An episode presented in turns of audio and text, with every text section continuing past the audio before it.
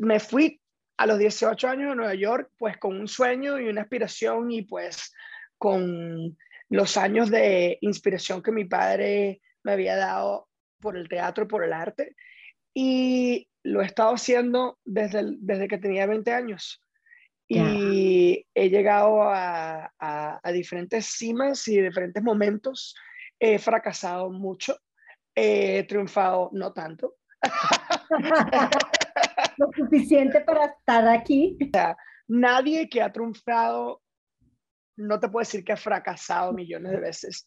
O sea, el fracaso es un paso esencial para el triunfo. Es como el entrenamiento para el triunfo. Punto, punto. Si no estás fracasando, no, no, vas a triunfar. Punto. La vida, no pares, sigue, sigue. O, como me dice mi papá, que es venezolano y es del barrio, sigue metiéndote en peo. Ya, bello, bello y real. el, el que está metido en peo gana. Métete en peos, métete en más, en más cosas. No pares, sigue, sigue. Es lo que yo siempre digo. Pero yo siempre pensaba en esos momentos, tiene que haber algo más grande, ¿me entiendes? Ah, esto no es todo. Y este es mi propósito, este es mi viaje, este es mi viaje. Este es el viaje que yo estoy tomando, el viaje que Andrés Quintero está tomando.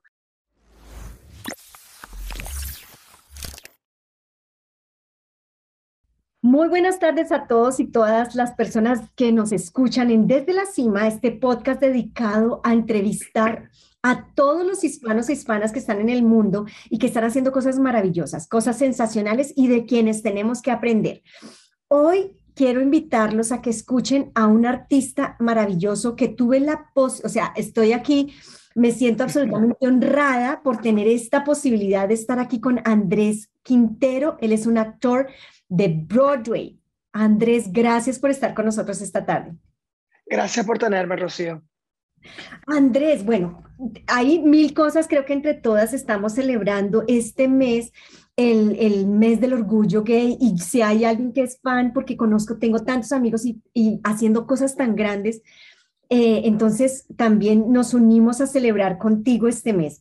Andrés, cuéntanos ¿Cómo llegaste a ser una, cómo es que eres un actor de Broadway? ¿Tú sabes cuántas personas en el mundo quieren, intentan, aplican, sueñan y no llegan? Y un, entiendo que eres venezolano. 100%, nacido y crecido en Caracas, Venezuela. Por ciento venezolano, Andrés Quintero, traído de la tierrita de Sudamérica, es actor en Broadway. Cuéntanos cómo llegaste allá. Bueno, Rocío, eh, ¿qué, eh, qué, te puedo decir? Pues ha sido un viaje bien largo y un viaje bien duro y bueno, pero yo, yo nací en Venezuela, en Caracas, Venezuela, y em, desde pequeño tuve una fascinación con las artes, con gran, por gran parte por mi padre. Eh, mi padre nunca fue actor o, o, artista, pero siempre tuvo una fascinación con las artes y cuando, cuando, cuando crecí en Venezuela, o sea, mi papá siempre nos llevaba a, al ballet, al teatro, en el Teresa Carreño, en Venezuela, sí son. Si eh, tienes venezolanas que escuchan, sabrán lo que es el Teresa Carreño. A la Orquesta Sinfónica Juvenil de Venezuela.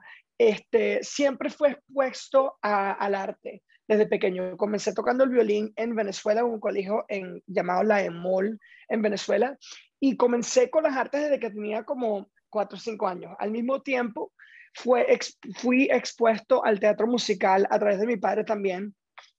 Las pocas veces, me acuerdo la primera vez que fue a Nueva York, que tenía como 10 años, que fue mi primera obra, fui a ver mi primera obra de Broadway y pues estuve completamente impactado, ¿me entiendes?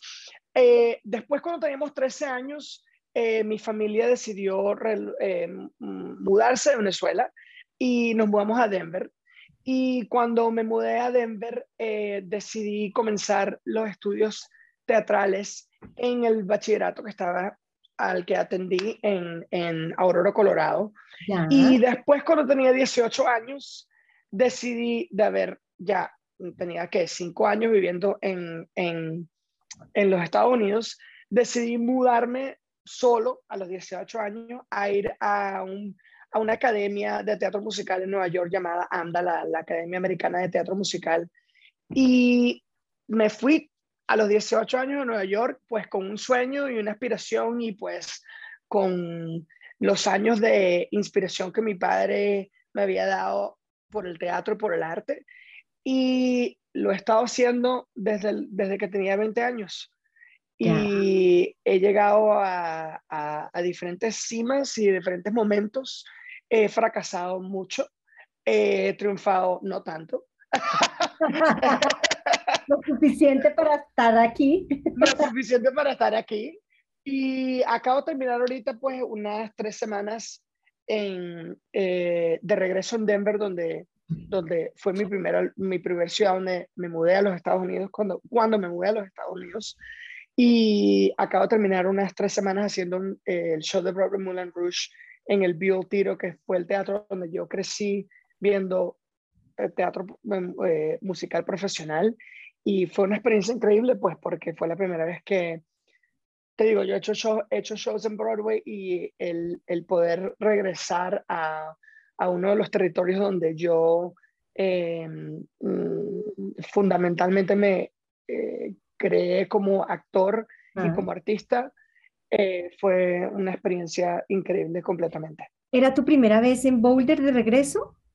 Mi primera vez en, en el Buell Theater en Denver. Ya. Mi primera vez eh, eh, actuando en el escenario. He, visto como 100 obras ahí, pero fue mi primera vez en el escenario como actor, sí. ¿Cómo se sintió? Em, eh, todavía no tengo palabras 100% porque, porque em, tú piensas, cuando fue la primera vez en mi vida donde he tenido lo que se llama en inglés a full circle moment, un momento de círculo, donde tú puedes ver el comienzo y el final y cómo todo se conecta. Y nada, o sea, más que yo pienso que al final del día, aparte que lo aprecié 100%, eh, salí con más preguntas que respuestas. Ya. ¿Por qué soy yo? Que, ¿me entiendes? O sea, la, la validación de, de, de toda la gente y factores, la suerte, que te llega un momento de ese tipo, el ser latino, el ser inmigrante, el no haber hablado español, el saber tantas personas como yo, como dijiste tú, que han decidido eh, eh, em, hacer esta profesión su vida y que no llegan y después uno dice, pero, pero, pero ¿por qué yo? ¿Entiendes? ¿Qué es lo que...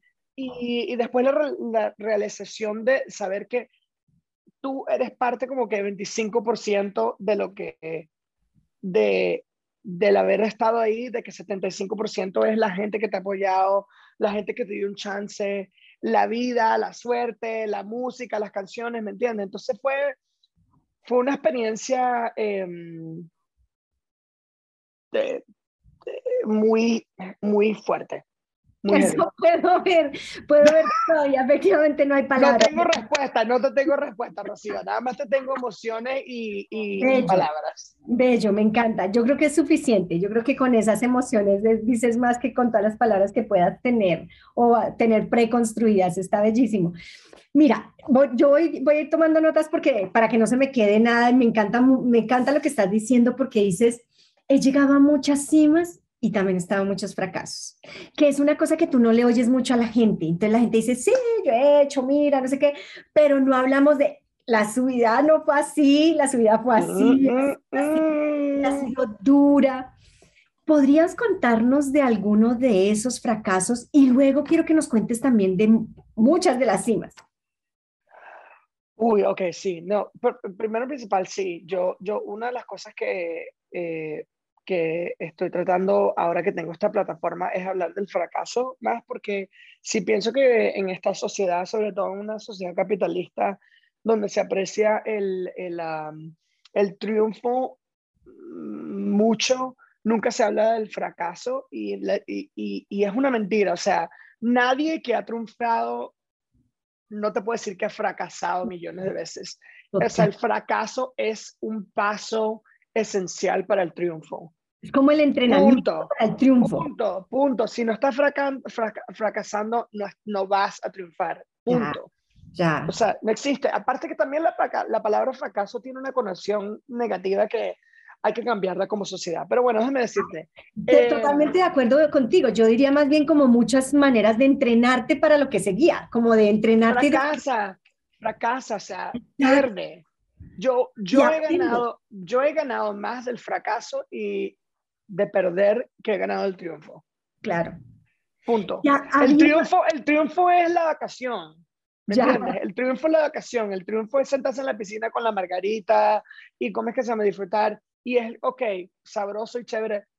Yo te puedo decir que a los 34 años de mi vida, eh, que sé que gente dice que no es, es mucho poco, pero, pero yo comencé esto desde que tenía 18 años, ¿me entiendes? Eh, en una carrera donde validamos, ay, tiene 20 años y acaba de hacer su Broadway debut, o tiene 21 años y la, la, la descubrieron y es la nueva la estrella de Broadway. Eso no pasa, eso es paja, eso es mentira. La mayoría de la gente, la mayoría de la gente trabaja toda su vida y decide no eh, parar y, y llegan al triunfo más tarde, ¿me entiendes? Entonces, yo te puedo contar que yo comencé a los 20 años y tuve dos años de éxito de 20, 22 años y después no trabajé de 22 a 26 años y trabajé en un restaurante mexicano llamado Mole y, y, y fracasé y, y después cuando tenía 26 años volví a comenzar a trabajar y después cuando tenía 20 años volví a parar a trabajar y después cuando tenía 30 he podido trabajar sin, sin, sin paro por cuatro años y lo más probable es que en dos años no voy a trabajar una vez más y después cuando me cuentas 42 años voy a volver a trabajar. ¿Me entiendes? Es una roller coaster, sobre todo cuando tú eliges hacer algo que, que amas y que yo no lo hago por dinero, pero lo hago por satisfacción, ¿me entiendes? Entonces, eh, sí, el fracaso es esencial a lo que yo hago. Total. Sabes, y hay una cosa que, que dices y es, el triunfo es la vacación. Eso me parece clavísimo porque el triunfo es el momento en el que efectivamente te relajas, descansas y vuelves a empezar y vuelves a agarrar porque como tú lo mencionas es una y otra vez muchos ciclos de trabajar y trabajar en el restaurante mexicano y lo que haya sido. ¿Hubo algún momento en el que dudaste y dijiste, ya no más, no puedo? Y si lo hubo, ¿qué te hizo que no desistiera? O sea, que no desistiera, sino que dijeras, no, ¿cómo que no? Si tienes que seguir. Sí, hubo millones de momentos y los momentos todavía existen. Ya. y em, eh, sí, I mean, yo pienso que em, yo soy una persona que también aprecio los momentos cuando dudo de mí y, y cuando, cuando dudo de mí eh, o cuando tengo momentos em, eh, oscuros donde como que está nublado y no puedo ver un futuro eh, detrás de las nubes. yo soy una persona como que me, yo me dejo, me, me meto 100% en ese momento porque sé que si no lo experimento 100% no voy a poder ver la claridad el día siguiente, ¿me entiendes? esos momentos para mí han existido toda mi vida y yo siempre trato, cuando estoy en esos momentos, de tener un segundo, así sea un segundo. Y estamos hablando de literalmente días, ¿verdad? O sea, 24 horas que yo me paro, 48 horas y también, ¿me entiendes? Uno tiene que, también estoy tomando en consideración gente que puede tener este, em, eh, depresión, que a veces puede ser mucho más difícil de 24, 48 horas, una semana. Yo trato de tener un solo segundo donde digo o pienso en alguien que creyó en mí o algo que yo hice eh, en que estuve orgulloso eh, o algo o una persona que me dijo esto que hiciste me impactó y trato de mantener esa esa esa seed esa huella eh, milla en mi en los momentos de oscuridad para que cuando salga de eso la pueda eh, pueda recordar de eso. Esos momentos que he tenido eh, que pasan todo el tiempo y que pasan más frecuentes cuando llegas a más éxito, en mi opinión. Eh, yo pienso acerca de mis padres, pienso acerca del apoyo que mis padres me han dado, pienso acerca de la comunidad latina, Ya. Pienso acerca de lo importante que es ver representación latina en plataformas del mundo de entretenimiento. Pienso acerca de la representación LGBTQ plus, plus más. Eh, pienso acerca de mi pareja, que es mi pareja que me apoya. Eh, y pienso acerca del arte y lo que hago. Ah, y esas cosas que he podido agarrar a través de, los, de la carrera, que son como, es como un bulto que yo tengo de, de, pequeñas em, eh, eh, cosas que me encienden cuando necesito ser encendido, las prendo en ese momento y hasta ahora me han podido iluminar a través de la oscuridad de esos momentos cuando uno se siente que no puedes hacer nada y, o que no hay futuro. Ya. ¿Hay alguna en particular que nos quisieras compartir? ¿Alguna frase que tú digas, uy, esa es la levantadora, esa es la que, la que me saca de, de, todas, esta especialmente viene a mi cabeza? Te voy a decir una frase que todo latino lo va, a entender y para mí es una frase muy eh, simple, pero a veces la simplicidad es lo más directo que uno puede tener y es una canción latina y es de parte musical latino también y es una cosa que mi papá siempre me diga y te lo voy a cantar. No pares, sigue, sigue, no pares, sigue, sigue. Ay, bellísima. Te lo digo, es 100% para mí, no pare, sigue, sigue. Qué bien, mira, qué simple. Es simple, lo que te está diciendo es, no pares, sigue, sigue, porque en realidad se convierte en un, se convierte en un, un juego de números, de chances. La persona que sigue más, la persona que da más, y te lo voy a decir una cosa, en una manera correcta, ¿verdad? O sea, en una manera en la que el, el seguir no es de seguir por seguir, el de seguir es de seguir con una estrategia, ¿verdad? Con inteligencia, con meditación. ¿Quién soy? ¿Qué quiero ser? ¿Qué es lo que voy a, qué es lo que estoy tratando de lograr? Eso es seguir, no es hacer por hacer, es hacer con un propósito y ojalá con un propósito más grande de lo que tú quieras hacer como un individuo, o sea, un propósito que pueda apoyar a las masas, ¿verdad? Pero en realidad para mí una frase que es sencilla, que es una cosa que tengo una camisa y que te lo digo que mi papá siempre que yo hablo, que es una de las personas con las que yo hablo, siempre cuando, wow, no me dieron esta parte, llegué hasta el final, esta parte me hubiese, pudo haber cambiado la vida, no pares, sigue, sigue. O, como me dice mi papá, que es venezolano y es del barrio, sigue metiéndote en peo. Ya, bello, bello y real. el, como dice mi papá, el que está metido en peo gana.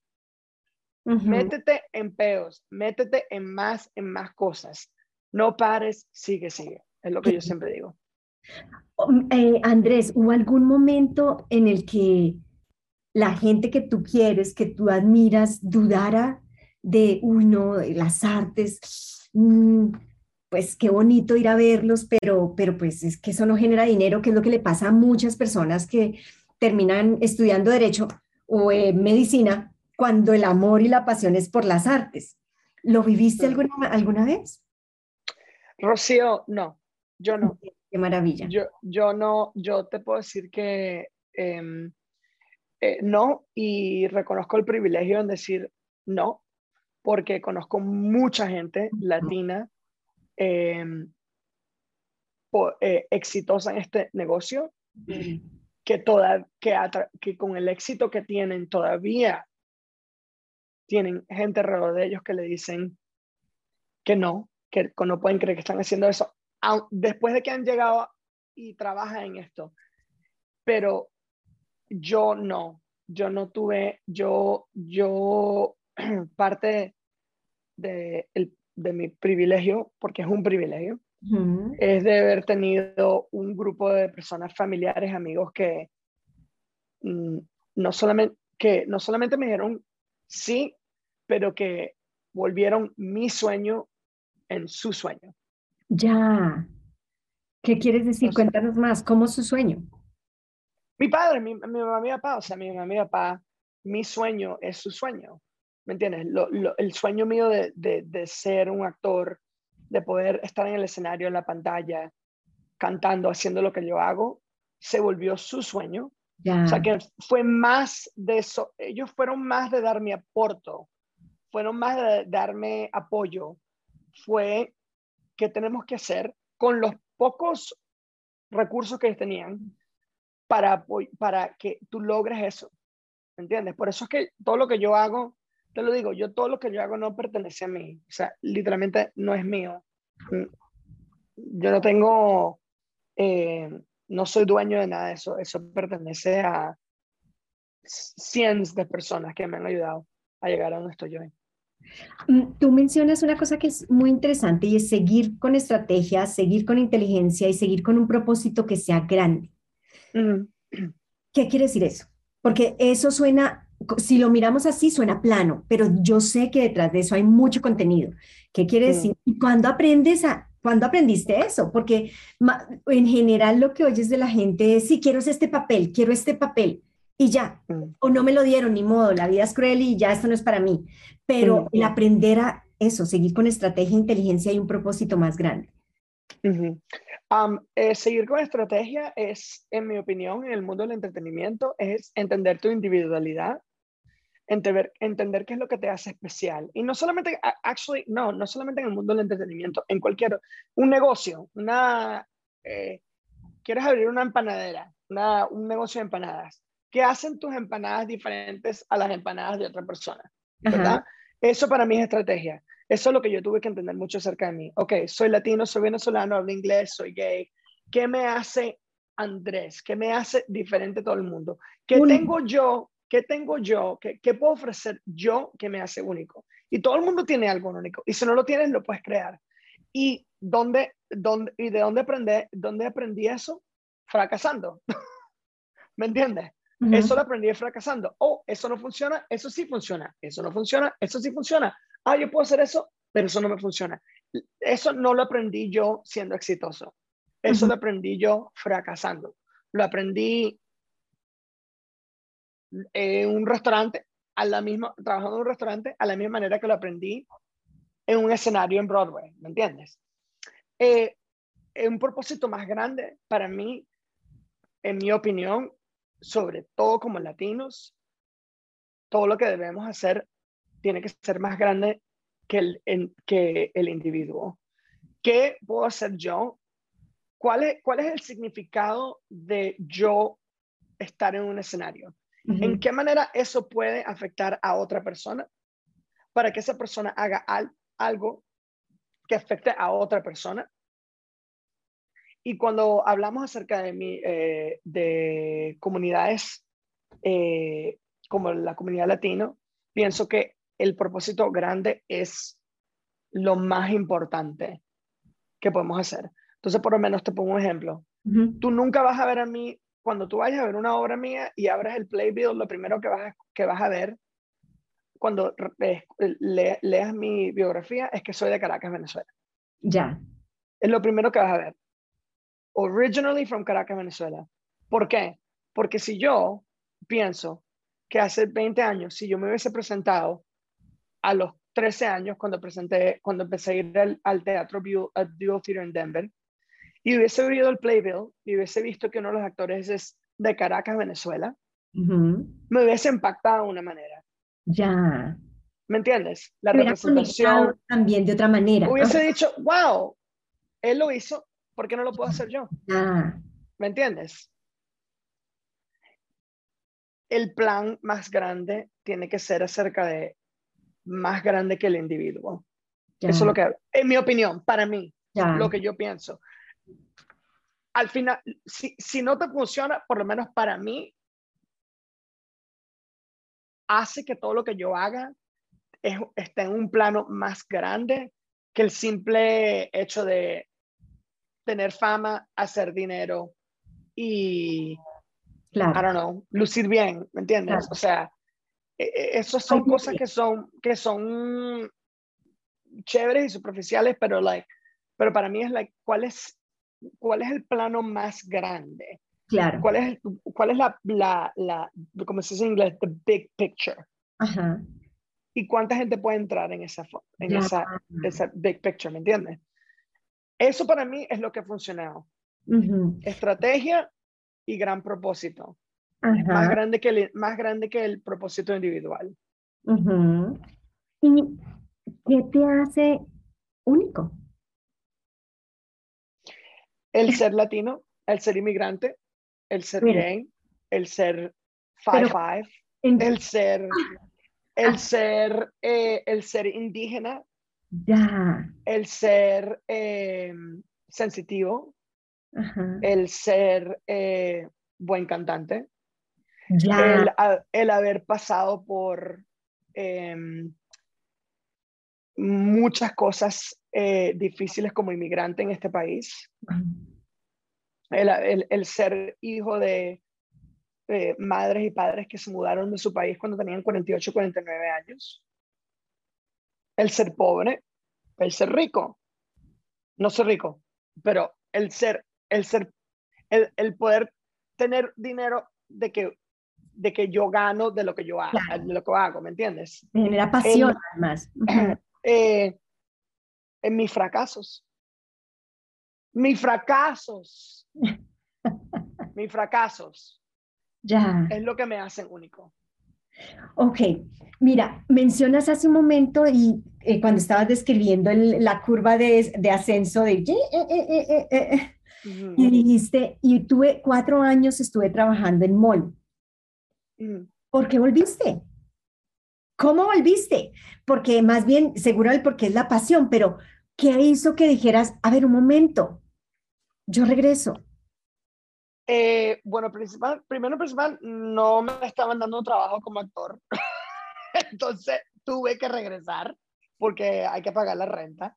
Ya. ¿Me entiendes? Y eso fue simplemente la verdad.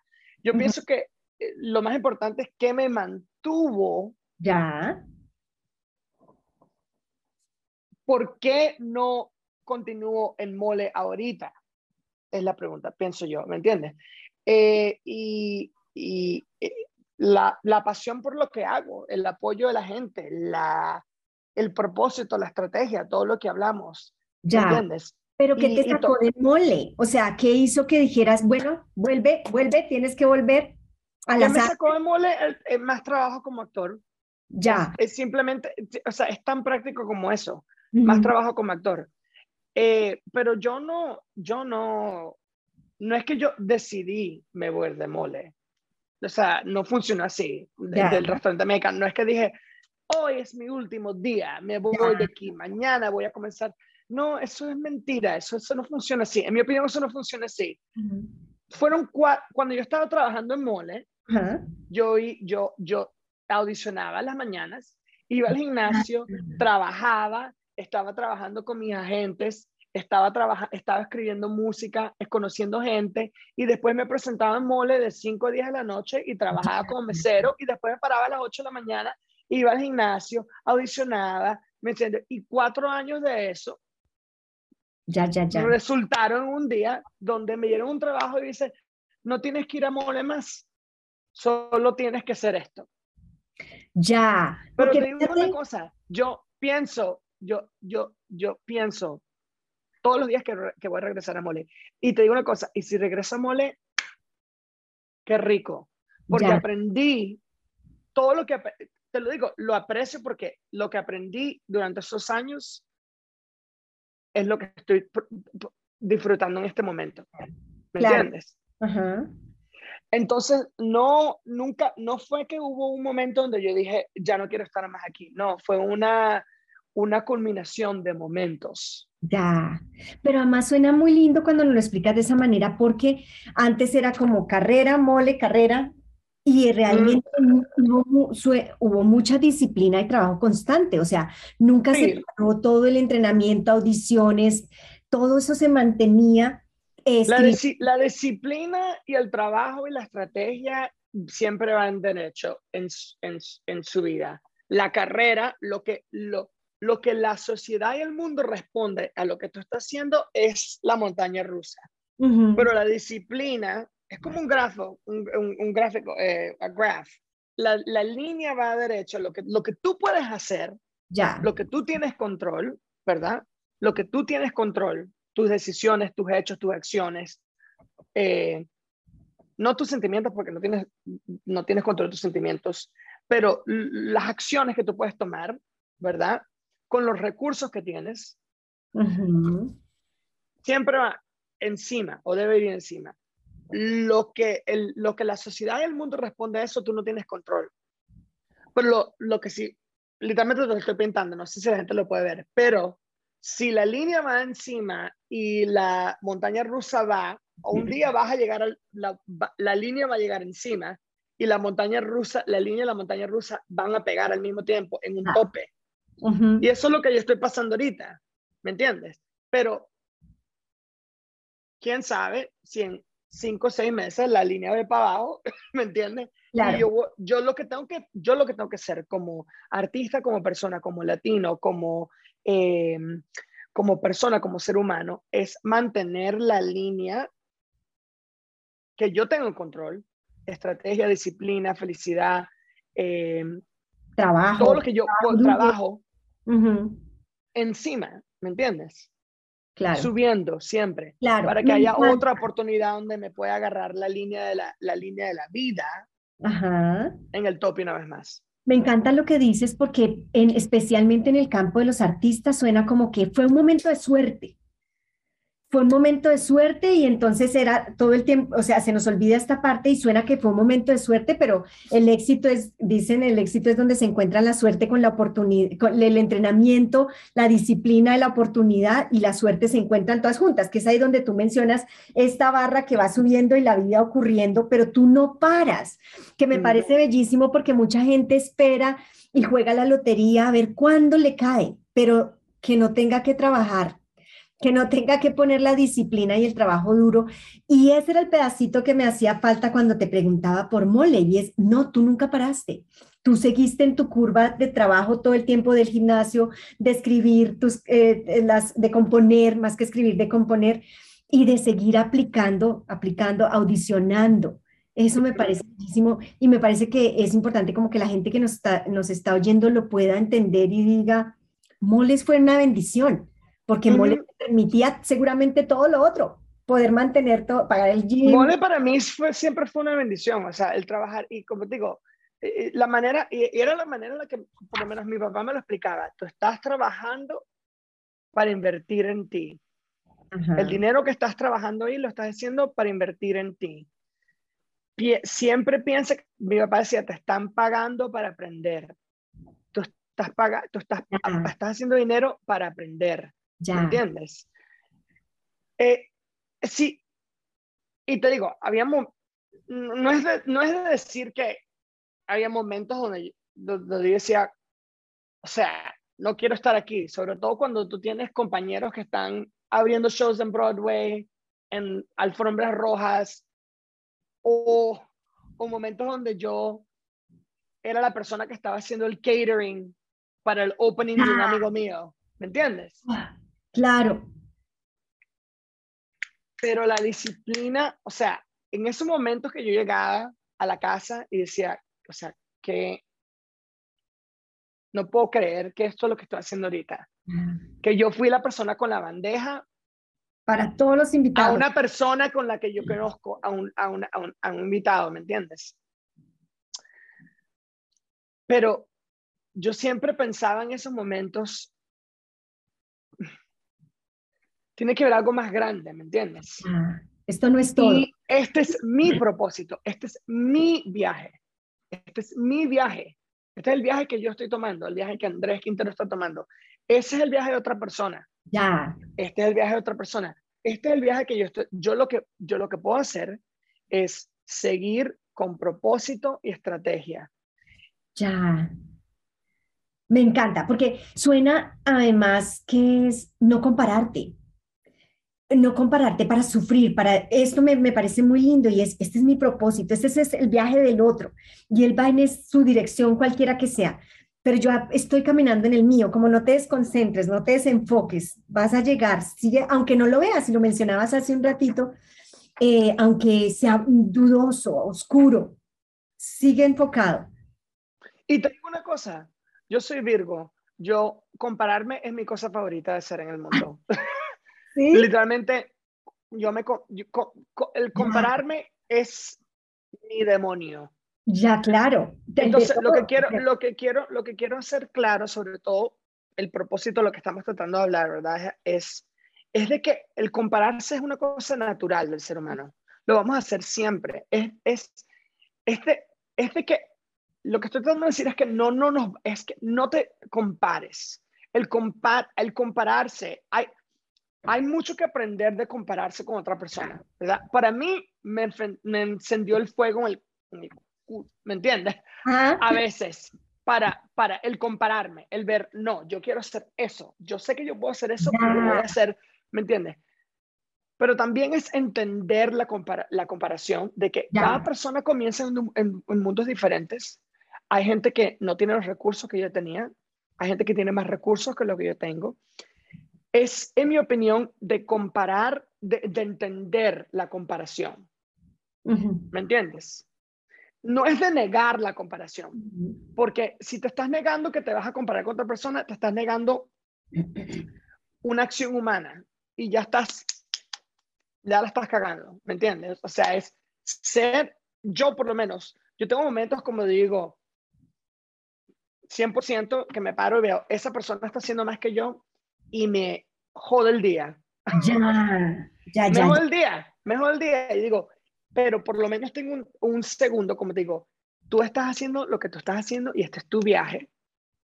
Esa persona está en otro viaje. ¿Me entiendes? Tú no tienes, no sabes lo que, lo que, te, lo que tiene en el futuro, no sabes. Ya. Tú lo que, lo que estás encargado es, es de hacer trabajo y de continuar la línea que estábamos hablando antes. Pero la comparación es natural y hay mucho fuego detrás de la comparación, pero también hay mucha...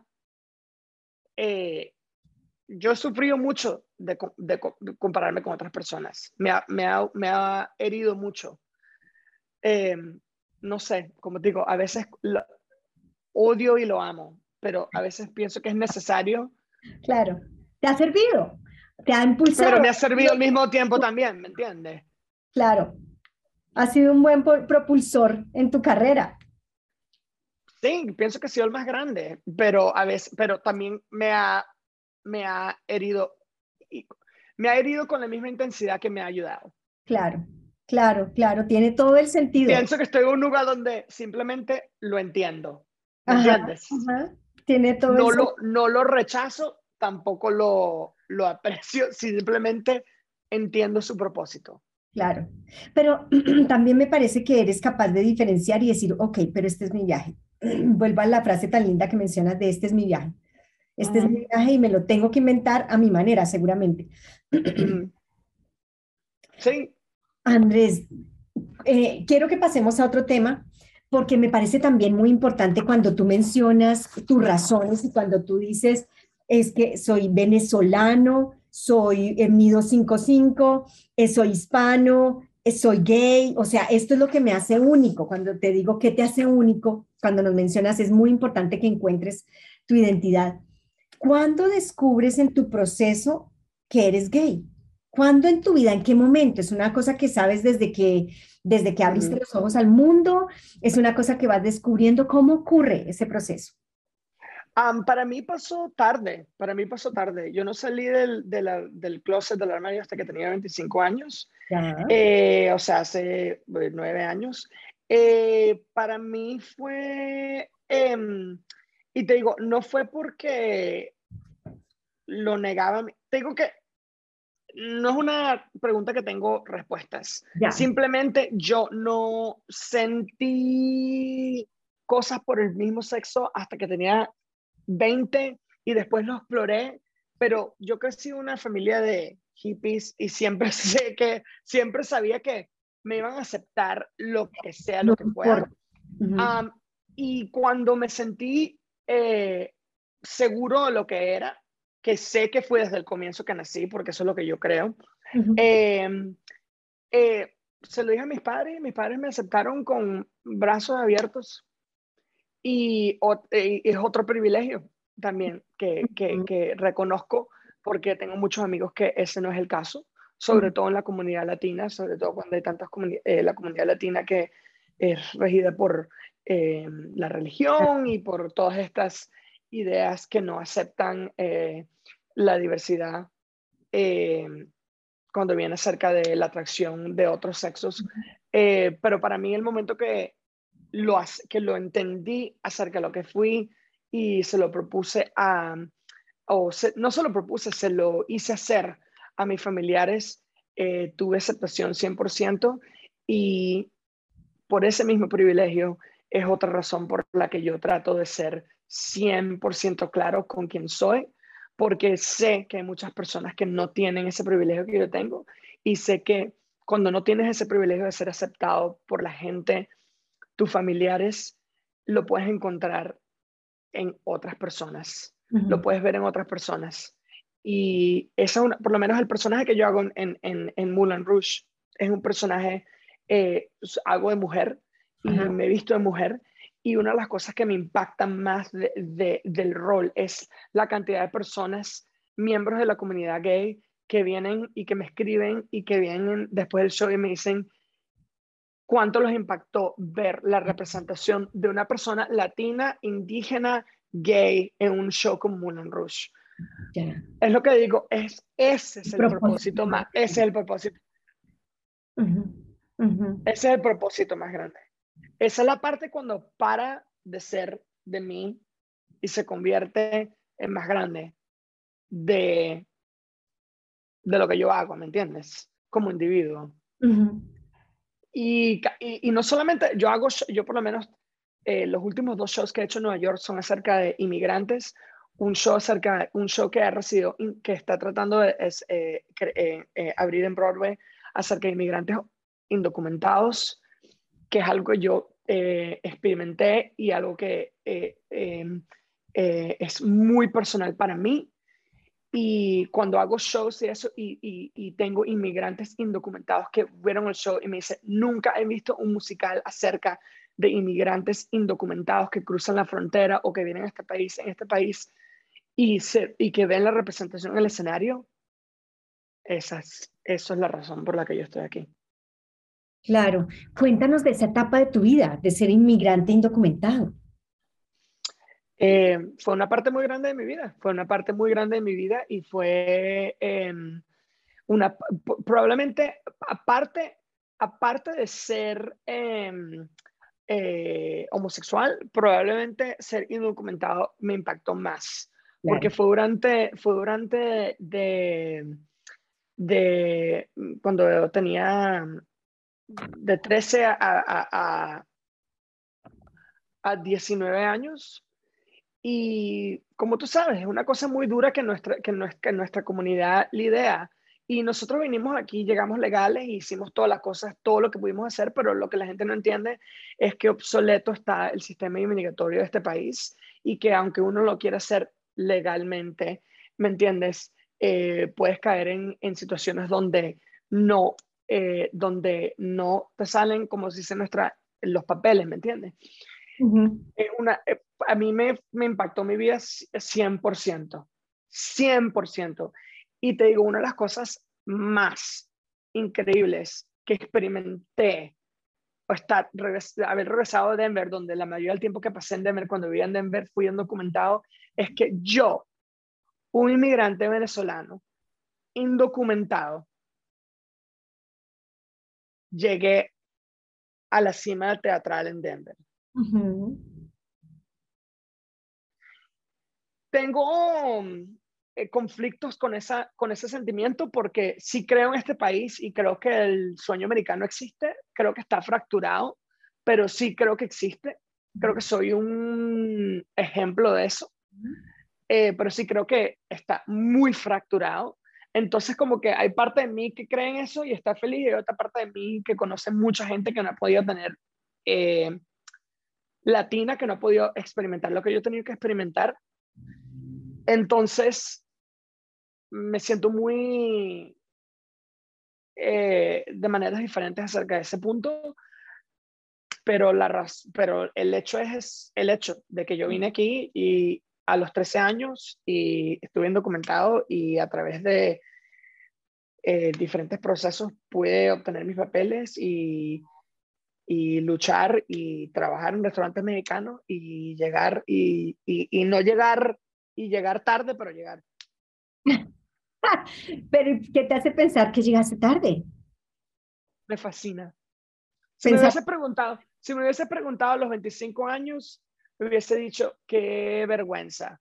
Pero a los 34 años, yo estoy, una, yo, yo estoy en, una, en una industria donde 34 años es viejo. Ah, ya te entiendes. Ya, ya, El hacerlo, ¿me entiendes? Ser exitoso es viejo. Por eso es que hablo acerca de eso mucho. Yo lo amo. Te digo por qué. Porque lo aprecio más. Claro. Yo tuve, yo, si, yo tuve éxito, si, yo pienso que si hubiese tenido éxito de esta manera, ah, que lo tuve, pero no lo pude apreciar y después regresé, ¿me entiendes? Eh, eh, tener éxito más tarde, después de que has trabajado tanto y has pasado por lo que yo he tenido que pasar,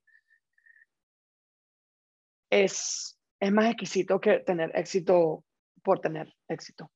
Claro, y, y, se suma la lista de inmigrante, indocumentado, indígena, venezolano, gay. la lista Toda la lista, mami, toda la lista la tengo yo que además de em.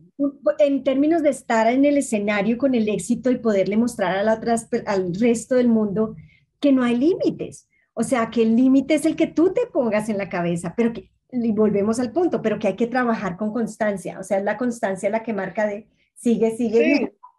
Es una combinación de, como te digo, es una combinación de, de, de, de muchas acciones y, y de muchas acciones que tampoco pertenecen, pertenecen a mí, de muchas otras, otras personas que creyeron en mí, que me dieron la oportunidad. Em, eh, sí, es una, es una combinación de muchas cosas. Es una mezcla, es una suma, pero es una suma que como individuo tú has logrado capitalizar. Sí, y que yo quiero ser, yo quiero ser el factor en otras mezclas para otras latinas, para otros latinos, ¿me entiendes? Ah. Ajá. Sí, eso es lo que yo quiero hacer. Yo, yo pienso que eso es mi propósito. Es de ser el factor, y, y te digo, para latinos, pues yo soy orgulloso venezolano y latino 100% y pienso que la manera en la que este país funciona es que latinos se tienen que ayudar entre latinos. Me gustaría verlo más. Pienso que lamentablemente nuestra comunidad no lo hace suficiente como otra comunidad, otras comunidades lo hacen y pienso por es, es la razón por la que estamos en este estado, porque creo que pudiéramos estar en un mejor estado si nos ayudáramos más. Totalmente de acuerdo. Creo que ese es el, cuando tú hablas del propósito grande de, de este podcast, es ese justamente, y es cómo, cómo inspiramos, o sea, cómo nos volvemos desde todos los otros que están allá oyendo, y en vez de morir de la envidia, que es tan común en nuestra cultura, se vuelve un... Muy común en nuestra cultura. No, no, no. Es qué puedo hacer yo para esta otra persona, ¿me entiendes? ¿Qué puedo hacer yo? Lo que tú estás haciendo con tu podcast. Esto, esta conversación que estás haciendo, ¿me entiendes? Claro. Eh, eh, eh, como digo, representación. El simple hecho de decir yo soy de Caracas, Venezuela, es algo que yo he entendido, ¿me entiendes? Eh, eh, eh, la representación, la visualización, ¿me entiendes? Para mí, por lo menos para mí como actor, representación, like, yo, yo crecí queriendo ser como otros actores. Entonces, esas, pero nunca crecí queriendo ser como yo, porque nunca lo vi. todavía no lo veo, todavía no existe. No existe, ¿me entiendes? ¿Me entiendes? Penélope Cruz no soy yo, Javier Bardem no soy yo, Salma Hayek no soy yo, este, ¿cómo es que se llama? Eh, la, pequeña representación que nosotros tenemos. No, yo quiero ver el indio venezolano que lo hizo, ¿me entiendes? Eso es lo que quiero ver, eso es lo que yo quiero ver. Eh, eh, la poca representación que tenemos venezolana en, en Hollywood, no soy yo, ¿me entiendes? Estoy feliz que están ahí y sé que porque están ahí, están ahí, pero también yo quiero ver diferente representación latina no solamente representación latina blanca, quiero ver representación, representación latina de todos los espectros, de todos los colores de nuestra raza, ¿me entiendes? Entonces, pienso que sí, pienso que ese es el propósito, ¿me entiendes? De, no, de, de cualquier persona que llega a cualquier ni pequeño nivel de éxito en, nuestro, en este país, en los Estados Unidos, es de buscar maneras en las que eh, eh, puedan impactar a otras personas de esta comunidad para que hagan, para que hayan, para que existan más como nosotros. Que no haya envidia. Yo quiero ver más como nosotros. ¿Me entiendes? Claro, no, total, te entiendo, no, no solo lo entiendo, lo comparto, me emociona, me pone la piel de gallina porque, porque creo completamente lo que estás diciendo y es necesitamos mucha más representación en cargos de poder, en lugares de poder, en escenarios de mm. escenarios donde se ve que es posible, que no importa que, cuánto mides, quién eres, de dónde vienes, sino que lo que importa realmente es todo lo que puedes hacer por el resto de la comunidad. Entonces me encanta, me encanta, me siento absolutamente conectada. Andrés, ya para terminar, porque sé que no quiero aprovechar a usar de tu tiempo, quiero hacerte dos preguntas. Y una es, ¿qué significa? Son dos bien importantes. La primera es, ¿qué le dirías al niño de, al Andrés de cinco años en Venezuela? Desde ahorita, desde este lugar donde estás, desde la cima, ¿qué le dirías a ese niño de cinco años? Hmm.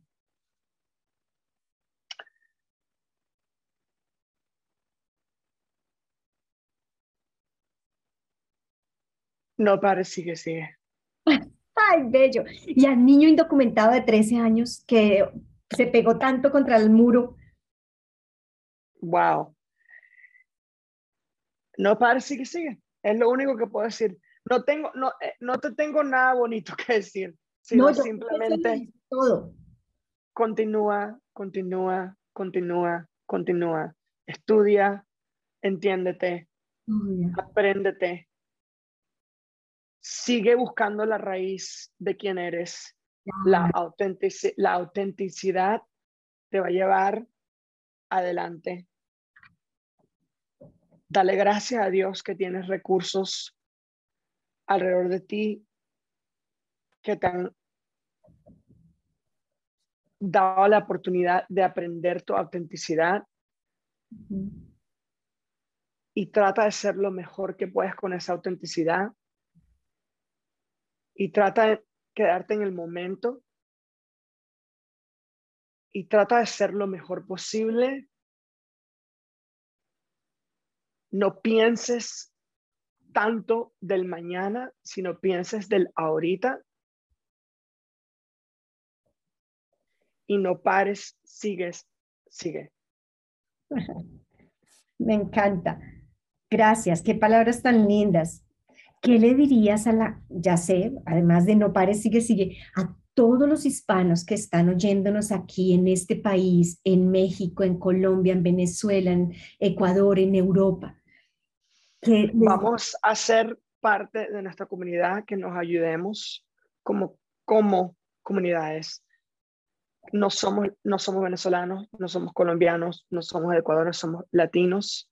Todos venimos de la misma raza. Sí somos diferentes, pero podemos aprender de nuestras diferencias. Nuestras diferencias nos hacen más interesantes.